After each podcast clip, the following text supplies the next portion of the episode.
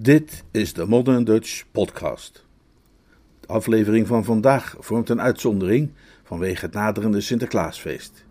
Deze keer niet een verhaal van P.G. Woodhouse zelf, maar een pastiche die ik een aantal jaren geleden geschreven heb, waarin de elementen van een Jeeves en Wooster verhaal zijn toegepast op het typisch Nederlandse feest van de heilige Nicolaas.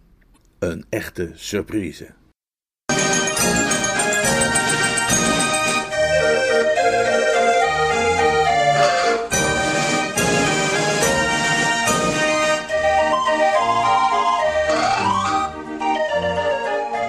Het Sinterklaasgevoel of Marietje krijgt de Zwarte Piet. Een Woodhouse pastiche van Puffy Banger, opgeschreven en voorgelezen door Leonard Beuker.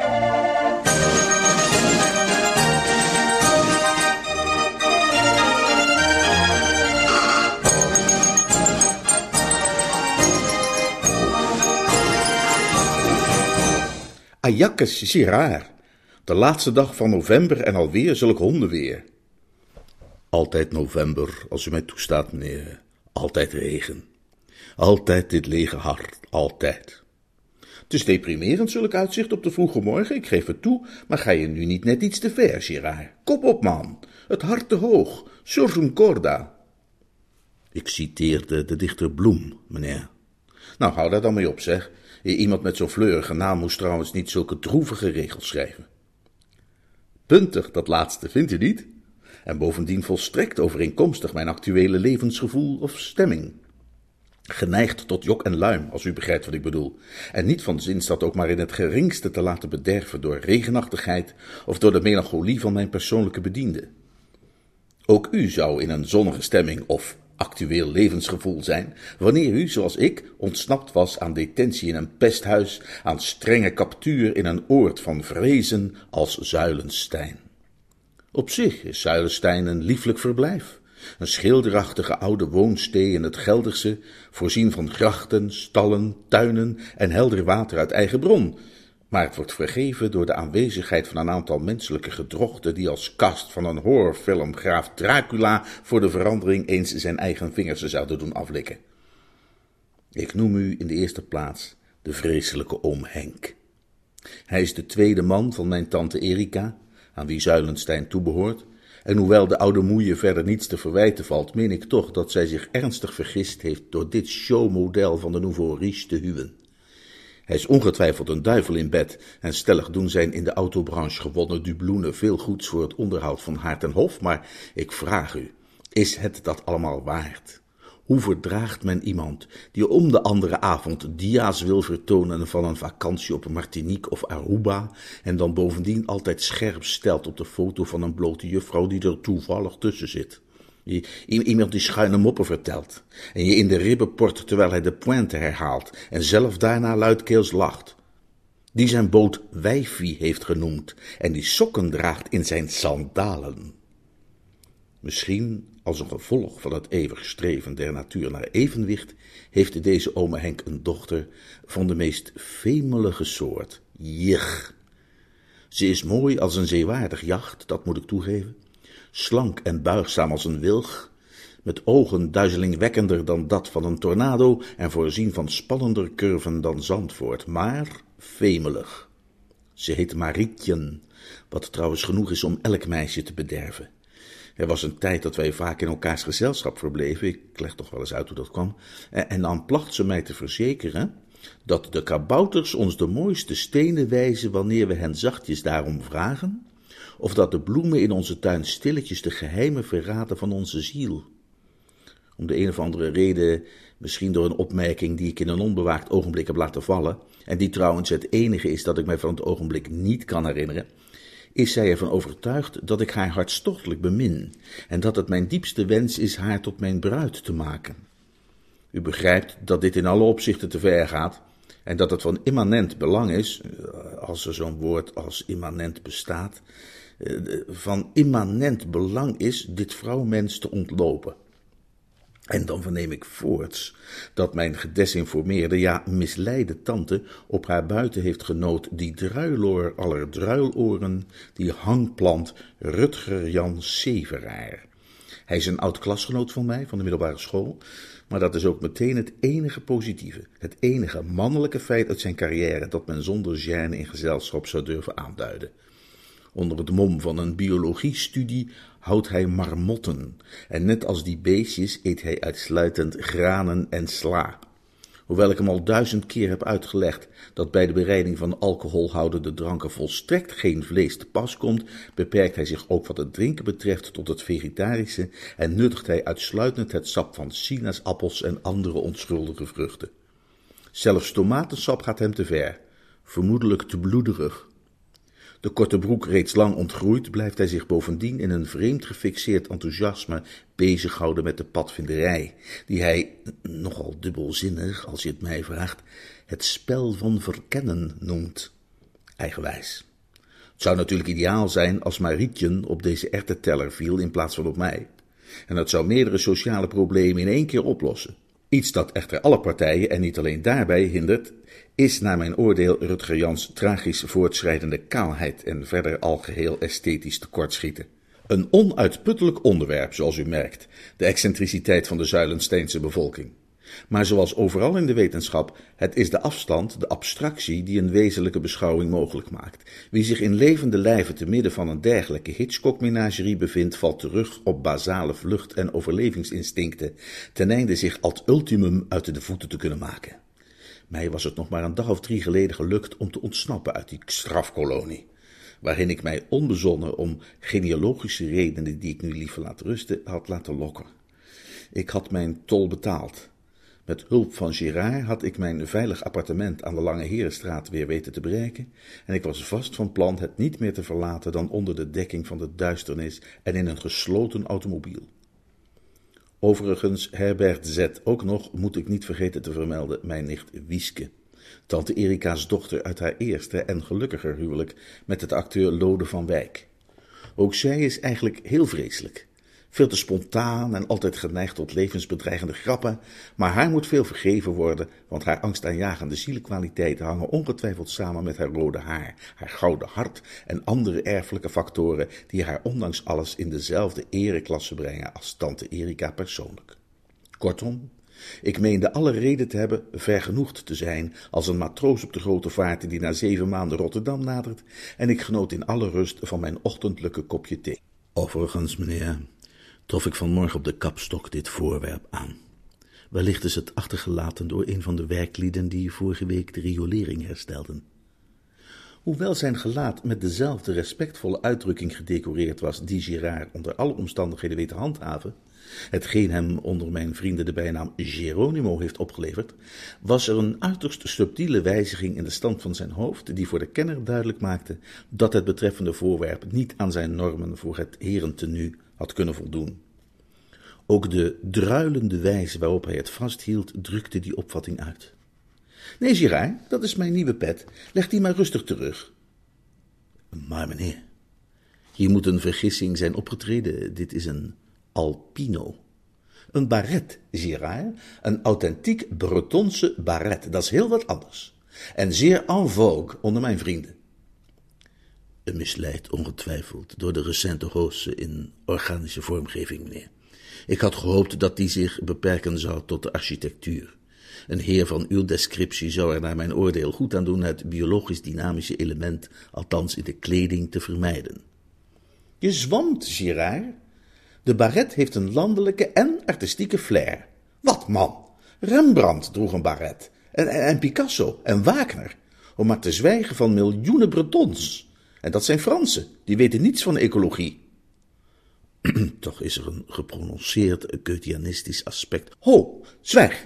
Ik erken je expertise op het gebied van dassen en sokken. Je bent onovertroffen in de beoordeling van schoenen en vesten en wat niet, maar je kent niet het verschil tussen een alpino en een baret, en je probeert dat te verhullen in theosofische praatjes. Nee, Girard, ditmaal volg ik je niet. Leg rustig terug die pet. Zeker, meneer. Nog altijd vergenoegd, want onkundig van de slagen die het lot voor mij in petto hield, maalde ik er weinig om dat de telefoon onze platonische dialoog onderbrak en ik wuifde Girard met een luchtig gebaar naar het apparaat om het gesprek aan te nemen. Ik had beter moeten weten. De vloek van Zuilenstein bedient zich in dit tijdsgevricht moeiteloos van de elektronica. Mevrouw Heistra, ja. Vertel mij niets, Gerard. De schaduw van Gelre spreidt zich over ons uit. Ik had haar stem herkend.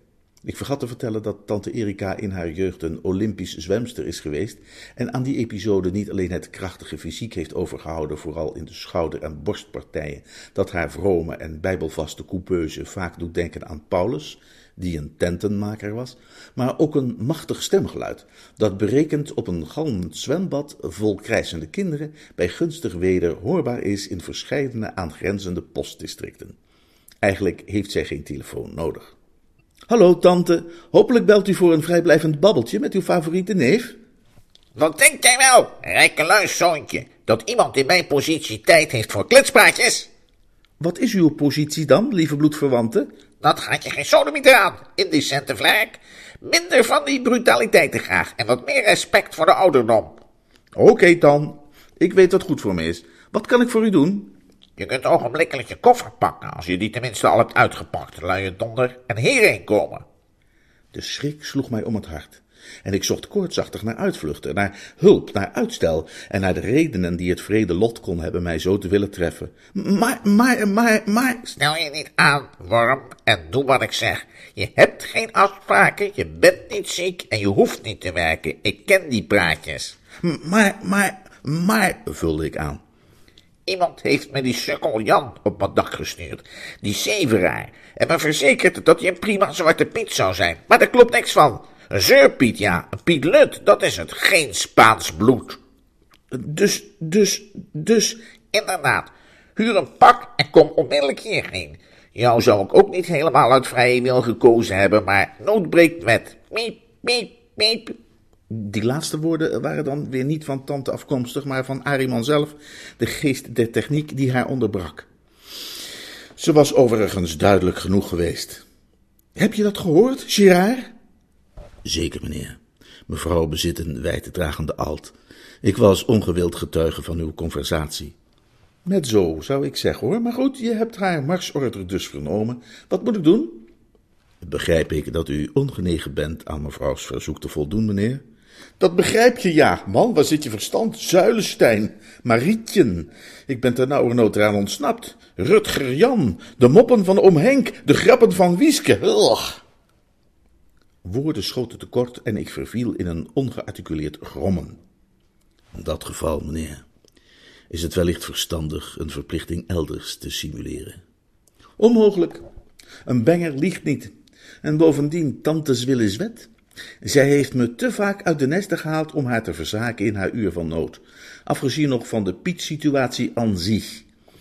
Nee, ik vrees, Gerard, dat we de klos zijn. Heel betreurenswaardig, meneer. Ga als een speer naar Van Nooyen en huur een pak. Met roe en pluim en koperen ringen voor de oren. En rij de wagen voor om 1500 uur. Ja, het is vreemd in mij gesteld. Ondanks de Gelderse gruwelen die ik u heb geschetst, liet ik mij in een oogwenk overhalen mij opnieuw in de gevarenzone te begeven. Zo ben ik. Een roekeloze optimist. Naïef misschien en vermetel, maar filantroop en hilfsbereid. Bovendien, moet ik bekennen, bezit ik een ongebreidelde liefde voor de Goedheiligman en zijn entourage, die ongetwijfeld stamt uit mijn gelukkige kindertijd. Die mengeling van folklore en theater heeft een onbedwingbare aantrekkingskracht op mij. Het Sinterklaasgevoel, hè? Een kans om Zwarte Piet te zijn laat ik mij niet gauw ontlopen.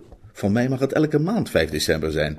En de gedachte dat een Hannes als Rutger Jan van Pieterman Knecht een ongetwijfeld onwaardige vertoning zou geven, deed mij ondanks alle gevaar dadelijk naar de roer grijpen.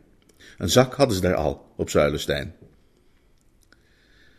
En zo naderden wij bij valavond het familieslot. Hoe zien de hoffelijke gevels zo rood, meneer? Zei Girard, terwijl hij me uit liet stappen. Ja, onheilspellend, wat?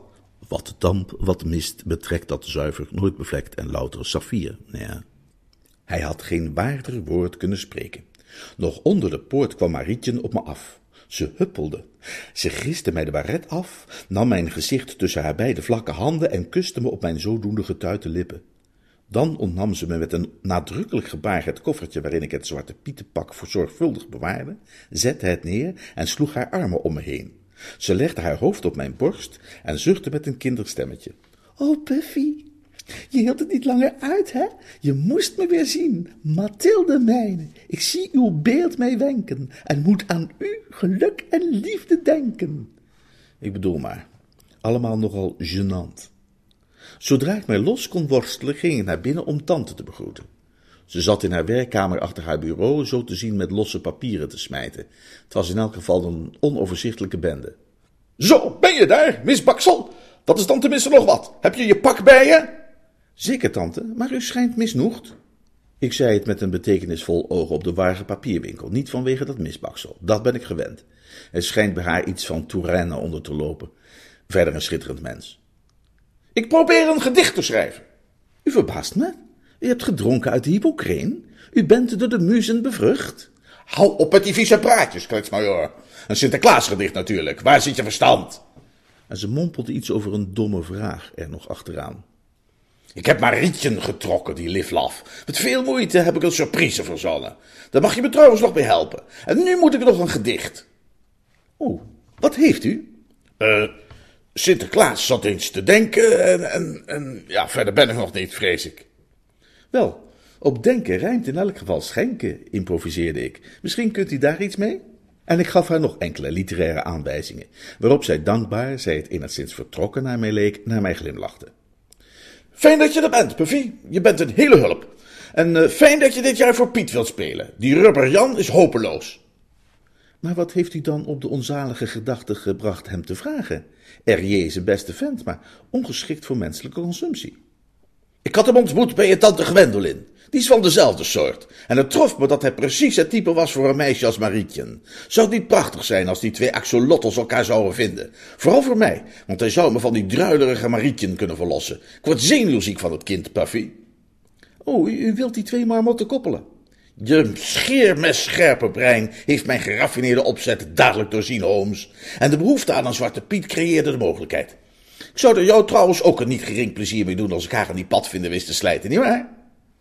Ik stamelde woorden van instemming en dank. Maar ik heb me vergist. Voor Piet mist hij elk talent en als minnaar is hij een absolute fopspeen. Bovendien heeft Wiesk hem om de een of andere reden ingepalmd en Marietje babbelt enkel over jou.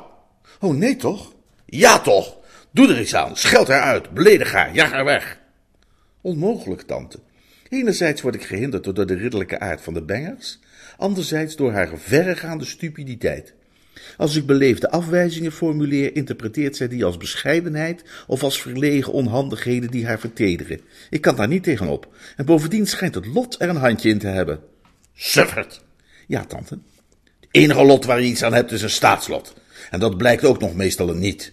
Je moet je eigen weg gaan. Bovendien vrees ik dat jouw vleeselijke lusten niet weinig aangewakkerd worden door de onmiskenbare wulpse vormen van mijn willige stiefdochter. Al is ze nog zo licht in het hoofd. Mannen zijn hopeloos. Maar goed, ik heb mijn best gedaan om je te redden. Ander onderwerp. Mijn surprise. Ik heb geprobeerd een karikaturaal portret van Marietje te maken in papier-maché. Is niet erg gelukt. Mijn creatieve vermogens werden gehinderd door ergernis. Ik heb een voorwerp van haar nodig om de gelijkenis wat op te peppen. Een kettingje of een sjaaltje of zo kan het haar moeilijk zelf vragen, want dan is de aardigheid eraf en weet ze bovendien meteen van wie het komt. Nu jij zo goed met haar bent, kun je misschien het een of ander ongemerkt van haar lenen. Een van die houten haarspelden van haar, of die andere reformversierselen die ze draagt. Een levensgevaarlijke opdracht, al realiseerde ik me dat nog niet meteen, maar u kent me inmiddels. Hilfsbereid, hè? filantroop, en vol van het Sinterklaasgevoel. Ik okéde en zei dat ik het zou proberen. De gong ging voor het avondmaal. Een feestelijke avonddis was het niet. Hoewel Nout, tante Erika's chef de partie, zijn uiterste best gedaan had en ons zowel zijn salsifis impudique als de délices du gastronome ignorant serveerde, en niet te vergeten de salade mixte au pieuvre calimard, was de stemming aan tafel tenminste gemengd te noemen. Mixte au calimard is eigenlijk te zwak uitgedrukt. Mijn eigen stemming was niet optimaal door de aanwezigheid van Marietje. Ik probeerde mij zo weinig mogelijk fascinerend te gedragen, hetgeen een aangename spijsvertering nogal bemoeilijkte. Zij had zich van het plaatsje links naast mij verzekerd en trachtte mij in haar netten te lokken door een conversatie die voor de helft bestond uit poëtische natuurobservaties als ik zag al de blije blomkens staan, het was in de blijde mei, ei, ei, was in de blijde mei, en voor de andere helft uit als compliment bedoelde gefluisterde pijnlijkheden betreffende mijn verschijning. Wat heb je toch schitterende krullen, mijn zwart schaapje, zei ze bijvoorbeeld, en uitte de wens erdoor te mogen woelen, en andere obsceniteiten meer die mij de eetlust benamen en de salsifis in de keel deden stokken. R.J. inmiddels, aan de overzijde van de tafel, gedroeg zich allerschandaligst tegenover mijn nicht Wieske, die hij dermate opvallend naar de ogen zag, dat hij er herhaaldelijk door op het tafellaken knoeide. Wieske stimuleerde hem daarbij zo schaamteloos vals, dat ik mij begon af te vragen wat daarachter stak. Oom Henk, die rechts van mij zat, was even irritant als altijd. Hij duidde vork en mes aan als gereedschap, sneed in de aardappelen, slobberde met de wijn en vertelde luide gewaagdheden waarbij hij met de elleboog in de boeg porde. Zijn stemming was prima, maar hij was de enige die ervan genoot. Tante Erika staarde gepreoccupeerd in haar bord, rijmwoorden mompelend en at middelerwijl naar gewoonte gestaag door. Tussen de delice en de kaas haalde om Henk wat foto's uit zijn binnenzak om mij die te tonen. De uitdrukking op zijn gelaat suggereerde de geëikte scabreuze scherts en ik vreesde het ergste. Haha, Puffy, dat is iets voor jou. Hou je van vrouwelijk schoon? Kijk dan eens hier naar. Is je nicht Louise. In uiterst pikante tenue, mag ik wel zeggen. Had je niet van haar gedacht, hè? Wieske gaf een gil. Laat dat, op Henk. Geef hier die foto's. Niet kijken, Puffy. Je laat het hoor. Geef hier.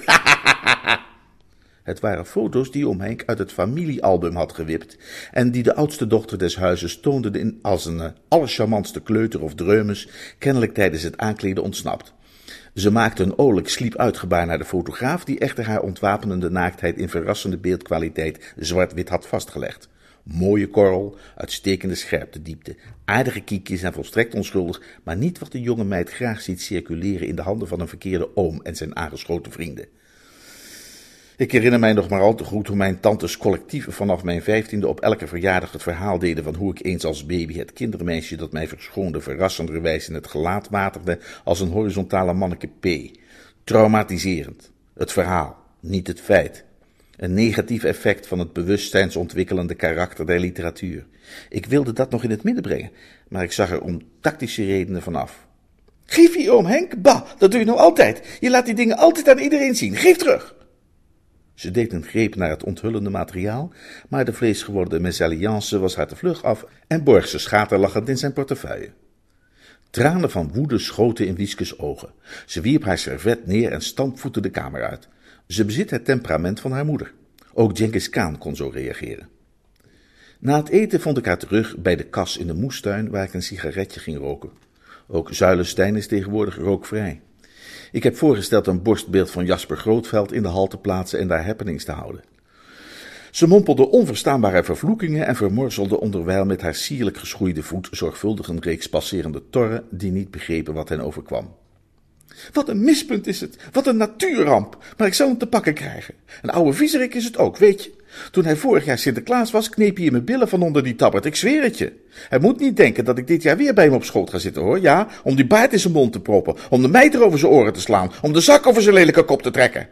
Kom, kom, probeerde ik te sussen, tegelijkertijd te trachtend iets van een schitterende oude traditie te redden.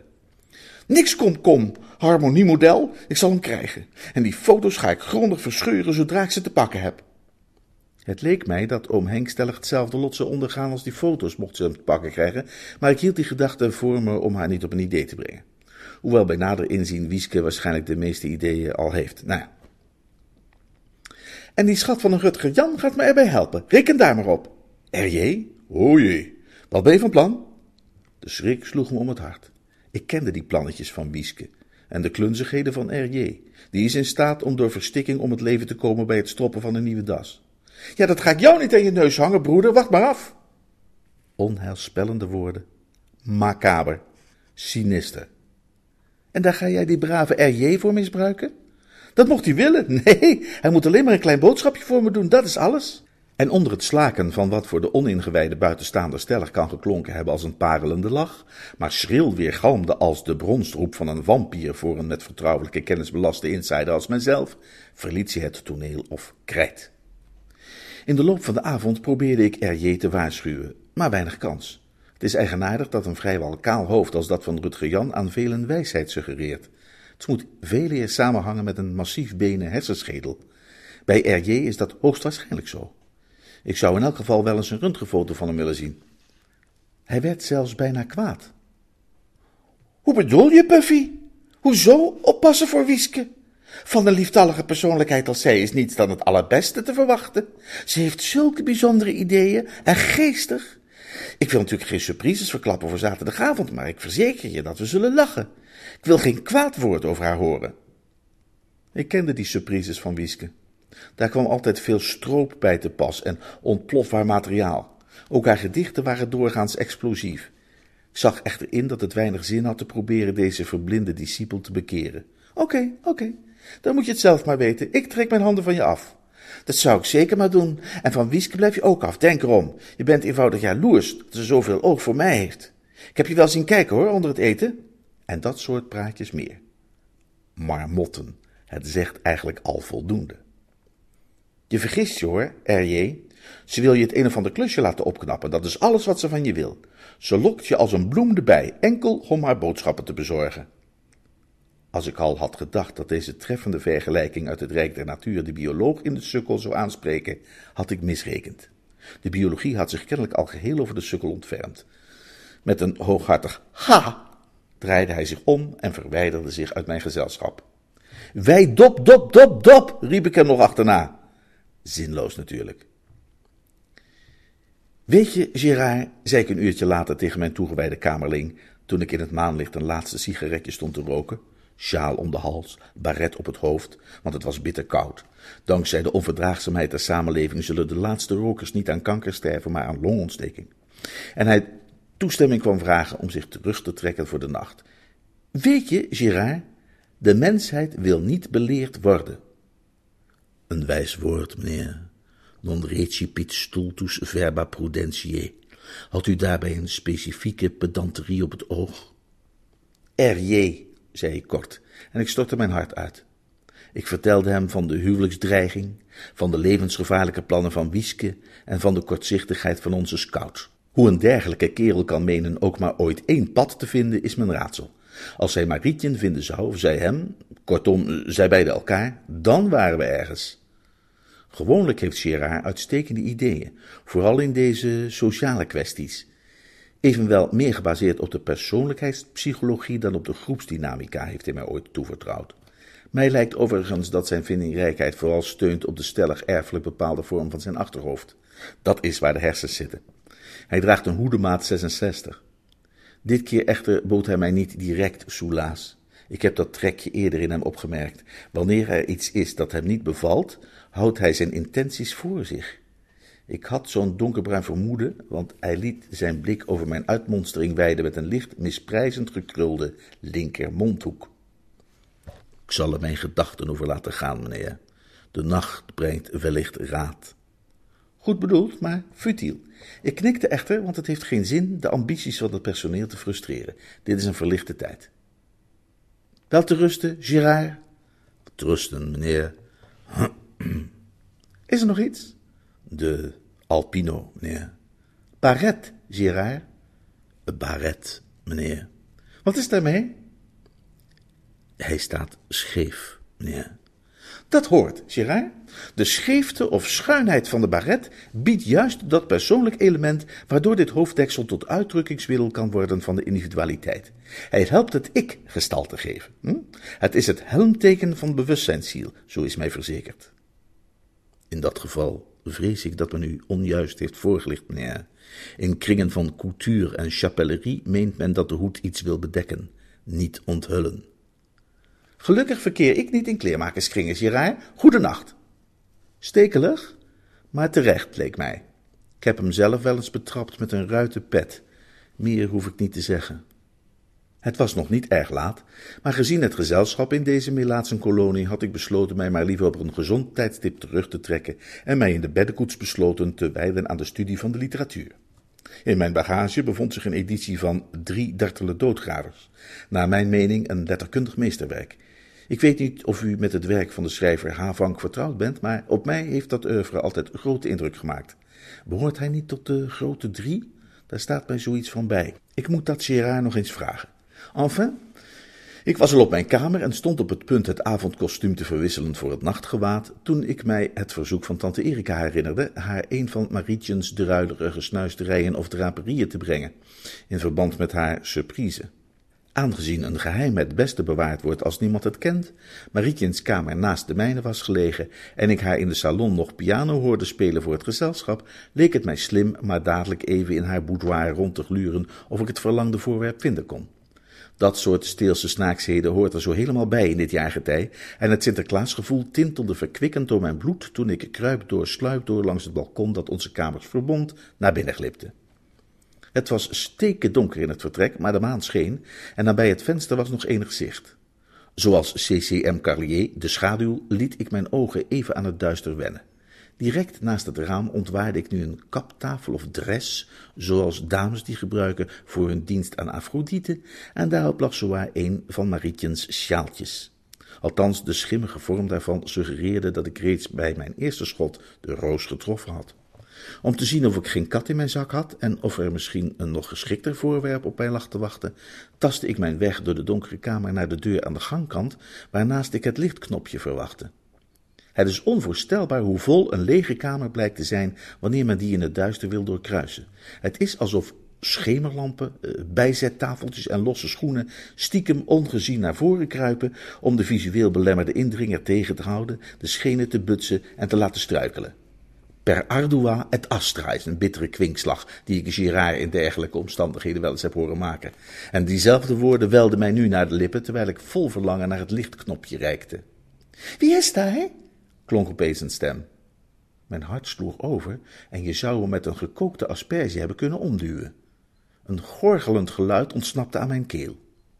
Een lampje naast het bed ging aan, en wie beschrijft de geschoktheid van mijn jeugdige ziel toen ik daar Marietje gewaar werd, verregaand en négligé, die veel min dan piano te spelen in de salon kennelijk al wat geslapen had en mij met blosjes op de wangen en schilderachtig verwarde haren van tussen de lakens aankeek. Maar, maar, maar, stamelde ik, terugvallend op een vertrouwde formulering, terwijl ik het sjaaltje geschrokken achter mijn rug trachtte te verbergen. Puffy, ach, wat ben je toch een romantische ziel, mijn schaapje, mijn krullenbol, om hier s'nachts stilletjes binnen te sluipen en een zakdoek of een kleertje van me te willen meenemen. Zoals de ridders en de troubadours in de middeleeuwen een hemd of een mouw van hun aanbedenen aan hun schild hechten, of aan hun lans. Even leek het of ze mij aankeek met een zinnelijke suggestie in de ogen. Ze likte echter de lippen en zei, of wilde je ongemerkt in het donker naar me staren? Juist had ik mijn spraakvermogen teruggevonden en wilde ik de situatie uitleggen, toen zich een geluid hoorbaar maakte bij de deur en de kruk zachtjes bewoog. Ondanks de hachelijkheid van mijn toestand handelde ik nu razendsnel. Een pijnlijke situatie diende vermeden te worden. Wie daar binnenkwam zou wellicht verkeerde conclusies trekken aangaande ons tête-à-tête en het ging niet aan de reputatie van een jong meisje in dat opzicht te schenden. In tijd van nood weten de overigens zo bezadigde leden van ons geslacht te handelen. Wij bengers hebben gevochten bij Heiligerlee, zei het aan Spaanse zijde. In een oogwenk had ik het licht gedoofd en mij verscholen achter de gordijnen bij de balkondeuren. Marietje nam zo snel niet waar wat er gebeurde, maar ik zag dat het Zwarte Piet was die daar de kamer binnendrong. En tegen de lichtere achtergrond van de gang zag ik tevens in een kort moment dat hij het profiel had van Rutger Jan Severaar. Schaapje, wat gebeurt er? Waar ben je? kakelde Marietje in verwarring. Oh, ik begrijp het, je doet de deur op slot. Kom hier, krullenbol, en zet die gekke pet af. Er volgden stommelende en ritselende geluiden, onderbroken door R.J.'s gedempte en vervormde stem, die met een verbijsterd maar, maar, maar mijn eigen Klaus feilloos overnam. Dusdanig gegeneerd dat ik vreesde dat mijn hoogrode kleur in het donker op zou gloeien en mij verraden, hoorde ik de geluiden enkele ogenblikken aan, niet wetende wat te doen. Al snel echter begreep ik dat het spel van verkennen een aanvang had genomen en om zo te zeggen hand over hand in een stadium geraakte waarbij ik gemakkelijk gemist kon worden. Zo wist ik onopgemerkt van achter het gordijn het balkon te bereiken om naar mijn kamer terug te vluchten. Ook in mijn eigen slaapvertrek voelde ik mij overigens niet erg rustig meer. De drie dartele doodgravers bleken hun fascinatie te hebben verloren door het gedartel waarvan ik wist dat het aan de andere kant van de muur moest plaatsvinden en waarvan ik me afvroeg wat de gevolgen zouden zijn als licht en lucht op een later tijdstip onontkomelijk de ware feiten zouden onthullen. Het lukte me pas de slaap te vatten nadat ik het hoofd in wanhoop onder de kussens had geborgen. De volgende ochtend bracht Girard mij de Java Assam op mijn kamer. Ik had het hart niet om aan de ontbijttafel te verschijnen. Stralende morgen, meneer. en mijn vurenlach drinkt uit ontzaglijke schalen van lucht en aarde den opalen dag. De stemming is terecht feestelijk. Ik kreunde. De man sprak in zijn onschuld. Hoe kun je het zeggen, Gerard, als je eens wist? De heer Severaar en juffrouw Marietje hebben ons aan de ontbijttafel verrast met de aankondiging van hun verloving, meneer. Het geeft de dag die fleurige taart. Wat zeg je daar? Het theekopje viel uit mijn krachteloze handen, maar Gerard schoof met geruisloze efficiëntie het dienblad eronder en voorkwam een ramp. Ik begrijp uw verbazing, meneer, maar had desondanks een dergelijke ontwikkeling voorzien. Ben ik correct in de veronderstelling dat deze wending in de omstandigheden u genoegen doet? Genoegen doet? Man, ik ben de koning te rijk. Wie had dat durven hopen? Nog gisteravond laat wankelde ik op de drempel van de afgrond. Het had niet veel gescheeld of ik had vanmorgen mijn verloving moeten aankondigen. En ik betwijfel of de dag dan ook zo'n fleurige tint had gekregen. En ik deed hem in de meest decente termen verslag van mijn wederwaardigheden in de voorafgaande nacht. Dat de aangrijpende ernst van de achtereenvolgende gebeurtenissen indruk op hem maakte, kon ik afleiden uit een zacht neuriënd geluid waarmee ik zo nu en dan mijn rapportage onderbrak. En wat ik me nu vooral afvraag, besloot ik mijn relaas, is wat die dekselse R.J. daar deed in dat zwarte pietenpak. Op dat punt kan ik u inlichten, meneer. Ik vrees zelfs daartoe aanleiding te zijn geweest. De heer Severaar had mij in vertrouwen genomen betreffende een opdracht die juffrouw Louise hem had verstrekt. Hij kwam je raad vragen, bedoel je? Geen wonder. Ondanks zijn beperkte inzichten op het gebied van eigentijdse hoofdbekleding is Gerard een intelligente en doorgaans wel ingelichte bron van raad en bijstand, waarvan niet alleen ik, maar ook vele van mijn vrienden in het verleden reeds gebruik gemaakt hebben. Discretie verzekerd. Inderdaad, meneer, het blijkt dat juffrouw Louise zich ergerde aan de gewoonte van de heer Breeman een zeker fotoportret van haar als kind aan bekenden en onbekenden te tonen. Zij had de heer Severaar gevraagd de betreffende afbeelding uit de binnenzak van haar stiefvader te ontvreemden wanneer deze sliep. Oh, dat was dus de boodschap die R.J. voor haar moest doen. Inderdaad, meneer.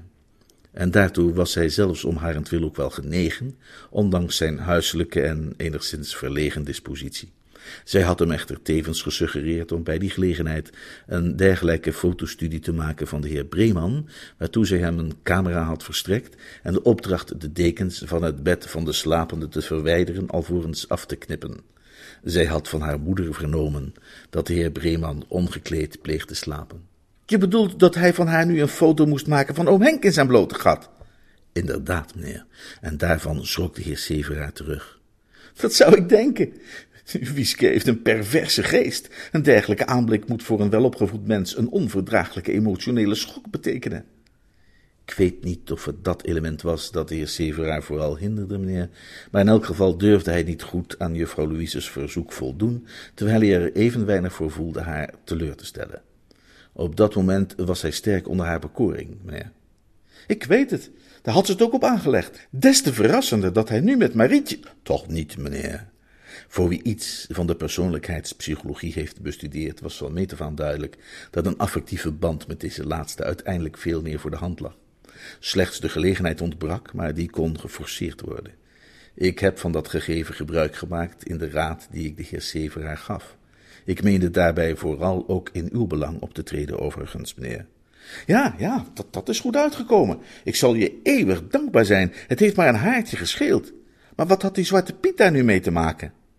Het leek mij, meneer, dat in dit jaargetijde aan een zwarte Piet vergund is, waarvoor anderen zouden moeten boeten. Mocht de heer Severaar bij het ontvreemden van de ene dan wel bij het maken van de andere foto betrapt worden, dan zou hij in die vermomming ofwel zonder herkend te zijn kunnen ontsnappen, ofwel, wanneer hij gegrepen werd, hartelijk kunnen lachen onder de bewering dat het om een surprise ging die nu helaas in het water viel. In beide gevallen zou hij vrij uitgaan zonder een smet op zijn blazoen. Ingenieus, geniaal. Waar haal je die ideeën vandaan, Gerard? Maat 66? 67 half, meneer. Dat moet het zijn. En zo fraai in goed Hollandse traditie. Maar hoe kwam die cirkel dan in Marietjens kamer terecht in plaats van die van oom Henk? Hij is toch een padvinder? Ook daarvan moet ik bekennen de oorzaak te zijn, meneer. Ik had de heer Severaar dat vertrek als het juiste aangewezen, wel wetende zo de gewenste gelegenheid te kunnen creëren hem in een intieme situatie met juffrouw Marietje samen te brengen.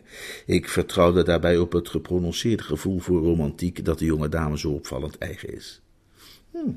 Persoonlijkheidspsychologie. Inderdaad, meneer. Veel eer dan de groepsdynamica. Ontegenzeggelijk, meneer. Oh, het heeft gewerkt, al scheelde het niet veel. De pruik heeft eh, ongetwijfeld veel eh, bijgedragen, meneer. Pruik?